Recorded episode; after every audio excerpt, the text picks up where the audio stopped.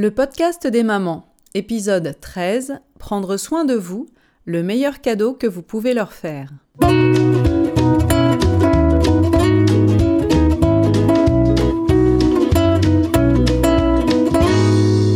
Le podcast des mamans, c'est pour tous ceux qui s'intéressent à la famille.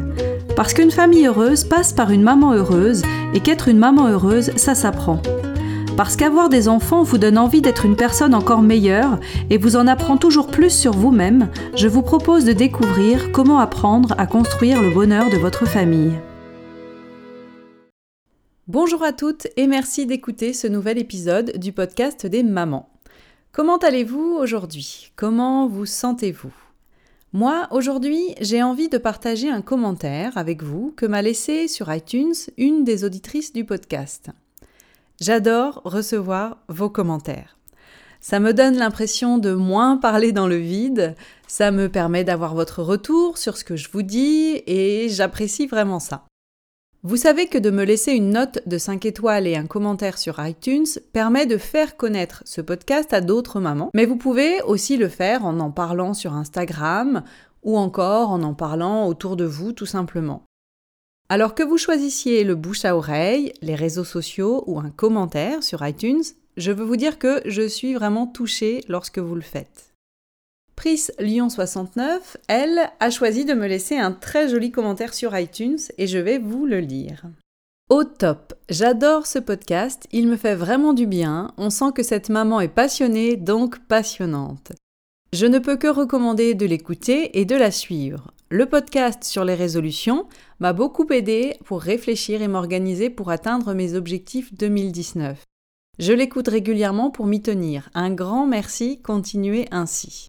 Merci à vous, Pris Lyon 69. Je suis vraiment, vraiment contente de pouvoir vous aider à réaliser vos objectifs cette année. Merci d'avoir pris le temps de me laisser ce commentaire. Je vous en suis vraiment reconnaissante et j'apprécie votre gentillesse. Vous aussi, n'hésitez pas à me laisser des commentaires, bien évidemment. Parlons maintenant du meilleur cadeau que vous pouvez faire à votre famille. Prendre soin de vous. Ce sujet est important pour moi, car il est le cœur du travail que je fais avec les mamans qui suivent mon programme. Et il fait aussi partie de mon quotidien, du travail que je fais sur moi quotidiennement. Et je peux vous dire que je vois la différence que cela fait dans la vie d'une maman qui prend soin d'elle. Que veut dire prendre soin de soi? Prendre soin de soi, c'est plus que faire un break. C'est plus que prendre des vacances, plus que de sortir de sa routine, plus que de sortir entre copines, plus que de se faire les ongles. Tout ça, c'est vraiment très chouette et très important et je vous encourage à le faire autant que possible. Mais prendre soin de soi, c'est beaucoup plus que cela. Nous allons en parler aujourd'hui et je vais vous expliquer pourquoi et comment c'est important pour votre vie. Je commencerai tout d'abord en disant que non seulement vous méritez de prendre soin de vous, mais que prendre soin de vous relève de votre responsabilité. Vous vous le devez à vous-même, mais vous le devez aussi à votre entourage. De la même façon que vous vous devez de prendre soin de vous physiquement, afin de vous garder en forme, en bonne santé, etc., parce que cela vous permettra de vivre plus longtemps, mais aussi parce que cela vous permettra de prendre soin de ceux que vous aimez, de la même façon, vous devez prendre soin de votre santé émotionnelle et mentale, et je crois sincèrement que c'est la chose la plus importante que vous pouvez faire pour vos enfants, pour votre famille. Ce dont ils ont le plus besoin, c'est d'une maman qui est heureuse, qui s'aime et qui aime sa vie, même si sa vie n'est pas parfaite, et surtout d'ailleurs quand sa vie n'est pas parfaite. Une maman qui peut trouver de la joie dans les petits moments de la vie, une maman qui sait comment vivre le moment présent, une maman qui s'autorise le droit de faire des erreurs sans les dramatiser, sans se blâmer, une maman qui peut être vulnérable, une maman qui est capable de gérer et de réguler ses émotions négatives plutôt que les laisser la dominer, d'y réagir ou encore de les fuir. Ils veulent une maman qui aime son corps, qui sait qu'elle est belle, une maman qui connaît et qui reconnaît sa valeur, une maman qui a confiance en elle, etc., etc., etc. Et je pourrais encore rallonger cette liste. Dites-vous que tout cela, toute cette liste, c'est ce qui influencera le plus la vie de vos enfants. Plus que tout ce à quoi vous passez du temps et consacrez vos efforts, plus que les meilleures vacances au monde, plus que la meilleure école que vous pourrez trouver, plus que le fait que vous travaillez à temps partiel, à temps plein ou pas du tout. Cette liste, ce qui fait de vous une maman émotionnellement, mentalement et physiquement en équilibre, c'est cela qui aura le plus d'influence positive sur vos enfants au final. Donc, et c'est la première chose que je veux que vous reteniez, dites-vous bien que de prendre soin de vous n'est pas égoïste. Souvent les mamans me disent que c'est exactement la raison pour laquelle elles ne sont pas leur propre priorité. Parce qu'elles pensent que c'est égoïste parce qu'elles ont l'impression que pour pouvoir se faire passer en premier, elles doivent faire passer les besoins de leurs enfants et de leur famille après les leurs. Mais rappelez-vous ce que je vous ai déjà dit, chacune d'entre nous a des besoins, que vous les reconnaissiez ou pas, que vous leur accordiez de l'importance ou pas, que vous vous attachiez à répondre à vos besoins ou pas, ils existent, ils sont là. Certains de vos besoins peuvent trouver une réponse à l'extérieur de vous. Parfois, certaines circonstances de votre vie vont naturellement répondre à certains de vos besoins, peut-être dans le cadre de votre travail ou ailleurs, mais ce n'est pas toujours le cas. Quand nous recherchons une réponse à nos besoins à l'extérieur de nous, nous sommes en demande, nous sommes demandeuses. Quelque chose nous manque et nous recherchons désespérément à ce que les autres comblent ce manque pour nous. Mais ce n'est pas juste, ce n'est pas juste pour les autres et ce n'est pas juste pour nous-mêmes. La solution est d'apprendre à prendre soin de vous. C'est ce que je vous invite à faire. Vous serez une personne meilleure si vous prenez soin de vous. Vous serez plus disponible pour les autres, pour aider les autres si vous prenez soin de vous régulièrement. Comment faire cela? Comment prendre soin de vous? Je vous propose aujourd'hui quatre étapes. Tout d'abord, étape numéro 1, déterminer quels sont vos besoins et comment y répondre. C'est à la fois simple et complexe car cela implique que vous prêtiez attention à vous-même, que vous vous écoutiez, que vous deveniez l'observatrice de vos pensées. Observez votre façon de penser, votre esprit, vos habitudes, votre comportement, et vous trouverez ainsi quels sont vos besoins. Aidez-vous en tenant un journal pour apprendre à vous observer, écrivez, cherchez vos besoins et comment vous pouvez y répondre.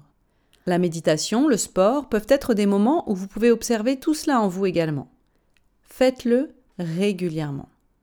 Personnellement, je sais que l'un de mes besoins est de me connecter aux autres quand quelque chose de bien m'est arrivé. Ma façon de célébrer, c'est de me connecter aux autres en partageant ma bonne nouvelle, en partageant ma joie. Ça peut être quelque chose comme une session de coaching avec une maman qui s'est vraiment très bien passée, pour laquelle je suis très contente, et quand je termine ma session, je me sens vraiment heureuse et j'ai immédiatement besoin de le partager. Et s'il n'y a personne autour de moi à qui en parler, eh bien je vais probablement avoir envie d'aller manger un morceau de chocolat ou quelque chose à la place. Parce que quand nos besoins ne sont pas remplis, nous cherchons des moyens artificiels d'y répondre. Parfois je veux juste faire du shopping, m'offrir quelque chose, mais ce dont j'ai réellement besoin, ce n'est pas un morceau de chocolat ou quelque chose de nouveau à m'acheter, ce dont j'ai réellement besoin, c'est de le partager avec quelqu'un. Un bon point de départ pour commencer à comprendre vos besoins, c'est de déterminer si vous êtes une introvertie ou une extravertie. Laissez-moi redéfinir ces mots pour vous car ils sont souvent mal compris. Si vous êtes une introvertie, votre façon de vous recharger, c'est en ayant du temps pour vous toute seule. Être introverti ou extraverti a à voir avec la façon et la manière dont vous retrouvez de l'énergie, la façon dont vous rechargez vos batteries. Donc, une personne introvertie a besoin de solitude pour se recharger. Alors que si vous êtes extraverti, vous avez besoin d'être entouré de monde. Mais attention, nous ne sommes pas définitivement introvertis ou extravertis. Vous pouvez tout à fait avoir une tendance à être plus ou moins l'un ou plus ou moins l'autre, mais vous pouvez tout aussi bien osciller entre les deux. Ce n'est pas tout l'un ou tout l'autre. Et cela peut aussi dépendre des moments de notre vie. Personnellement, je suis plutôt une introvertie. Je sais que j'ai besoin de passer du temps toute seule pour pouvoir me recharger, si je veux être disponible aux autres, à ma famille, quand je suis avec eux, etc. Et c'est important pour moi de savoir cela, de faire attention à mon niveau d'énergie, de savoir quand je dois me recharger. Ainsi, je n'en veux pas à la terre entière quand je suis fatiguée, je sais juste ce que je dois faire, je n'ai pas à me sentir coupable de vouloir être seule. D'autres mamans ont besoin de voir du monde pour se recharger. Alors de leur côté, il est nécessaire qu'elles s'autorisent à le faire lorsqu'elles sentent qu'elles doivent recharger leur batterie.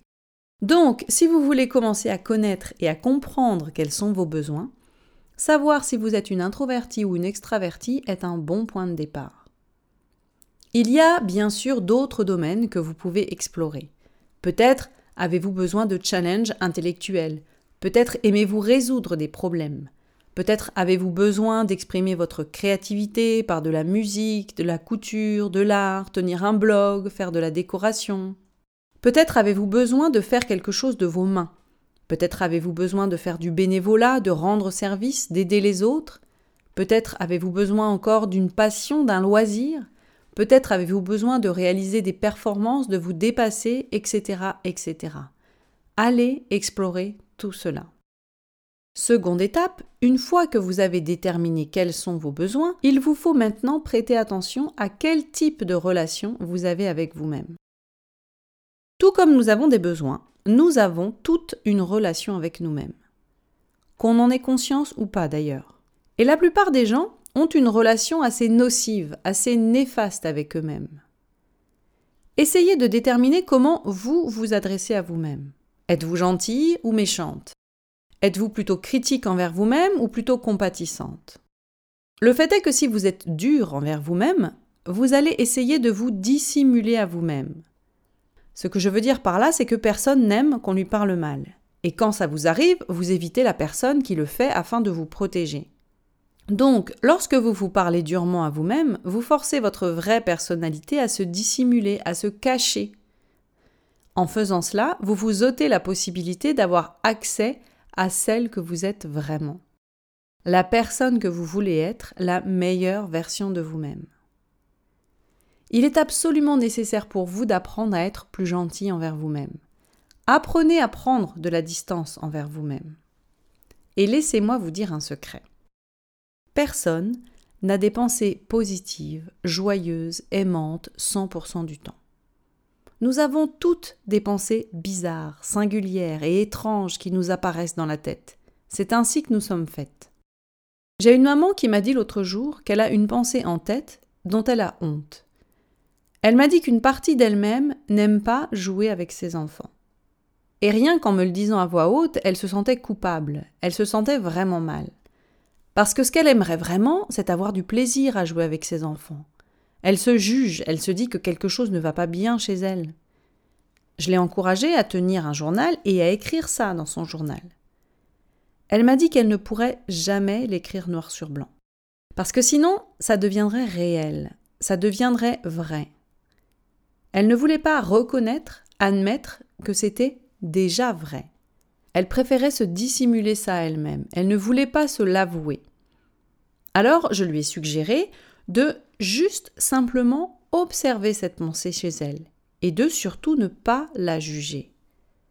Parce que ce qui se passe, c'est qu'à force d'essayer de cacher cette pensée, eh bien, celle-ci revient sans cesse, elle remonte à la surface et elle empêche cette maman d'être sereine. Alors qu'en acceptant cette pensée, en la reconnaissant pour ce qu'elle est, en essayant de la comprendre, comprendre le pourquoi de cette pensée, en étant curieuse à son propos, alors elle peut la maîtriser et décider ce qu'elle veut faire de cette pensée. Entraînez-vous à être gentil envers vous-même et prenez de la distance par rapport à ce que vous pensez. Observez-vous sans vous juger. Ayez une relation saine et positive avec vous-même, remplie de compassion et de curiosité. Ensuite, troisième étape, remarquez qu'il y a deux parties en vous. Oui, il y a votre raison et il y a votre ego. Votre raison, c'est votre bon sens. C'est celle qui pense sur le long terme et qui sait ce qui vous apporte vraiment du bonheur, ce qui peut répondre à vos besoins. Votre ego, c'est celle qui cherche la gratification immédiate, celle qui cherche l'apaisement immédiat de vos émotions négatives. Ayez conscience de ces deux parties en vous. Bien sûr, c'est sur notre raison que nous souhaitons nous appuyer le plus. Mais lorsque c'est votre ego qui prend le dessus, je veux que vous soyez douce et gentil envers vous-même. Cela vous aidera à faire de meilleurs choix sur le long terme.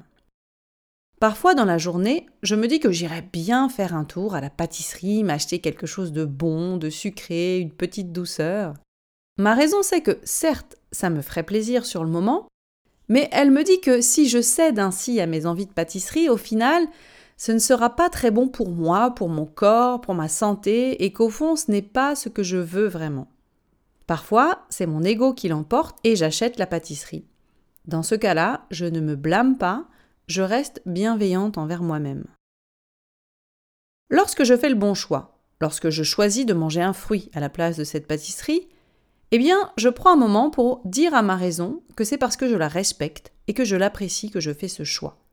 C'est parce que ma raison m'importe que je fais le bon choix. Et pour moi, c'est d'autant plus important que je le fasse lorsque la tentation est grande et difficile à surmonter. Une phrase comme C'est pour toi que je le fais peut me donner de la force. Tout comme lorsque je fais le mauvais choix, une phrase comme Je t'apprécie quand même, même lorsque tu ne fais pas le bon choix, m'aide. Et alors il m'arrive de ne pas manger toute ma pâtisserie, juste de l'apprécier vraiment et de m'arrêter si j'ai envie. La façon dont vous vous parlez est importante. Faites-le comme si vous parliez à quelqu'un d'autre, quelqu'un que vous aimez, que vous voulez encourager et que vous voulez soutenir dans ses choix. Quatrième étape, donnez-vous de la force. Pour vous donner de la force, tout d'abord, prenez la responsabilité de vos émotions. Ensuite, prenez la responsabilité du résultat de votre vie. Et enfin, croyez en vous, croyez en votre potentiel. Comment prendre la responsabilité de vos émotions? Nous en avons déjà parlé, mais il est capital que vous compreniez que personne ne peut vous forcer à ressentir quoi que ce soit. Personne n'a ce pouvoir sur vous. Mais bon nombre d'entre nous préfèrent croire que c'est le cas. On se dit des choses comme Il m'a mis en colère, Elle m'a fait de la peine, cette situation me fait peur. Mais aucune situation ne peut vous faire ressentir quoi que ce soit. Quand votre maison est dans un état pas possible et que vous vous sentez découragé. Ce n'est pas la maison qui vous fait ressentir cela. D'ailleurs, lorsque je pose la question suivante aux mamans avec qui je travaille, à savoir quand vous étiez adolescente, à la fac, ou en colocation avec des amis ou célibataire, si votre chambre ou votre appartement n'était pas bien rangé, est-ce que cela vous affligeait autant qu'aujourd'hui? Elles me répondent que non, pas vraiment, que ce n'était pas aussi pénible alors qu'aujourd'hui, ça les frustre, ça les décourage, ça les fatigue. Ce que je veux vous dire, c'est que ce n'est pas l'état de votre maison qui vous fait ressentir quoi que ce soit.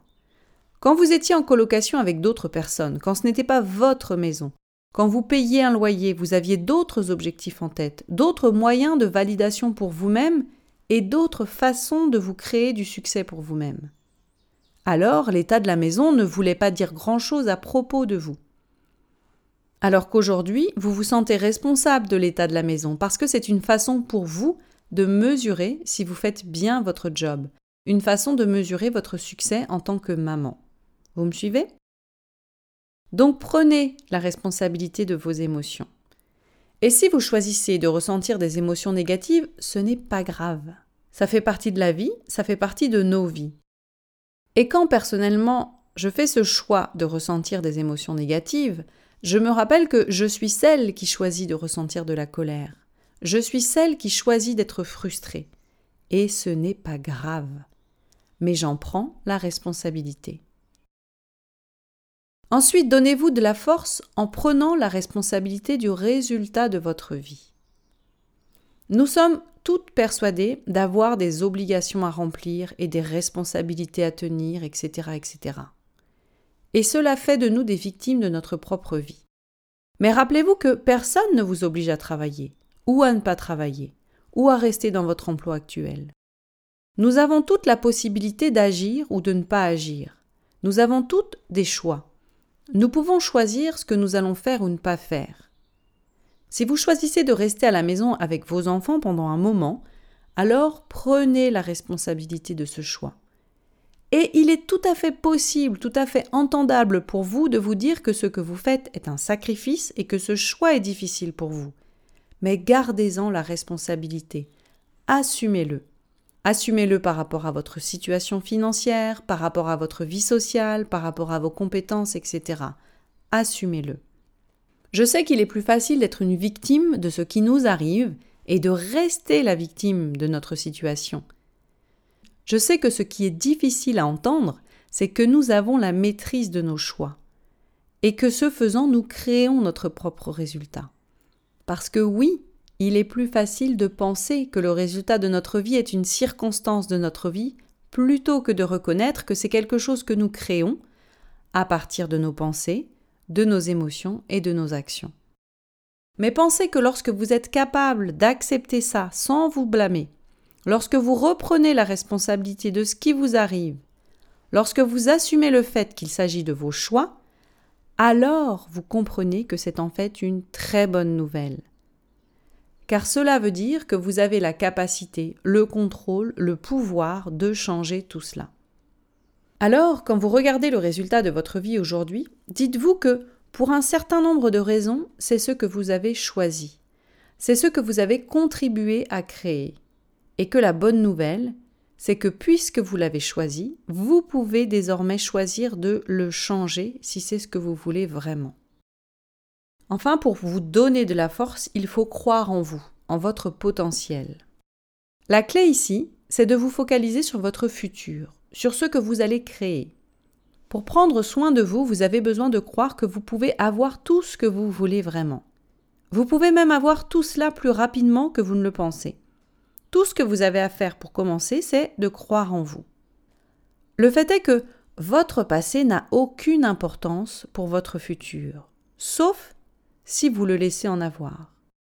Ce qui vous est arrivé il y a cinq ans, l'année dernière, la semaine dernière ou hier n'a rien à voir avec ce que vous allez faire aujourd'hui ou demain, sauf si vous le permettez. La personne que vous êtes aujourd'hui ne prédit en rien de la personne que vous serez demain, sauf si vous choisissez que ce soit le cas. Le dernier conseil que j'aimerais vous donner, c'est de commencer avant d'être prête. Croyez en vous et agissez avant d'être prête. J'adore ce concept. Il y a une citation qui l'illustre et qui dit que si vous voulez passer une très bonne nouvelle année, commencez d'abord par avoir un excellent mois de décembre. L'idée géniale derrière ce concept, c'est de nous dire que nous attendons trop longtemps avant d'agir, nous attendons toujours le bon moment pour commencer, la bonne raison pour nous lancer, etc. etc. Et moi la première, si vous saviez le nombre de fois où j'ai repoussé le lancement de ce podcast en attendant d'être prête, je n'étais jamais prête bien sûr. Et puis un jour, je me suis lancée. Ce jour-là, je n'étais pas plus prête que les jours précédents, mais j'ai décidé de commencer. J'ai décidé de me lancer alors que j'étais toujours en décembre dans ce projet de podcast. Donc, croyez en vous et commencez avant d'être prête. J'imagine que tout ce que je vous ai dit aujourd'hui n'a rien à voir avec l'idée que vous vous faisiez de prendre soin de vous. J'imagine que cela vous bouscule un peu. Mais si vous voulez commencer à essayer de prendre soin de vous de cette façon, choisissez l'une de ces étapes, l'un de ces conseils et mettez-le en pratique. Et surtout, dites-moi comment ça se passe, parce que j'adore recevoir de vos nouvelles. Envoyez-moi un mail à lilyrosen.com ou par message privé via Instagram lilyrosen-du-bas L-I-L-Y-R-O-Z-E-2-N-du-bas. Venez aussi m'en parler lors d'une mini-session de coaching gratuite. Les places partent vite, alors dépêchez-vous de réserver la vôtre sur le site jecroisausmamans.com. Voilà, c'est tout pour aujourd'hui. Prenez soin de vous et à la semaine prochaine.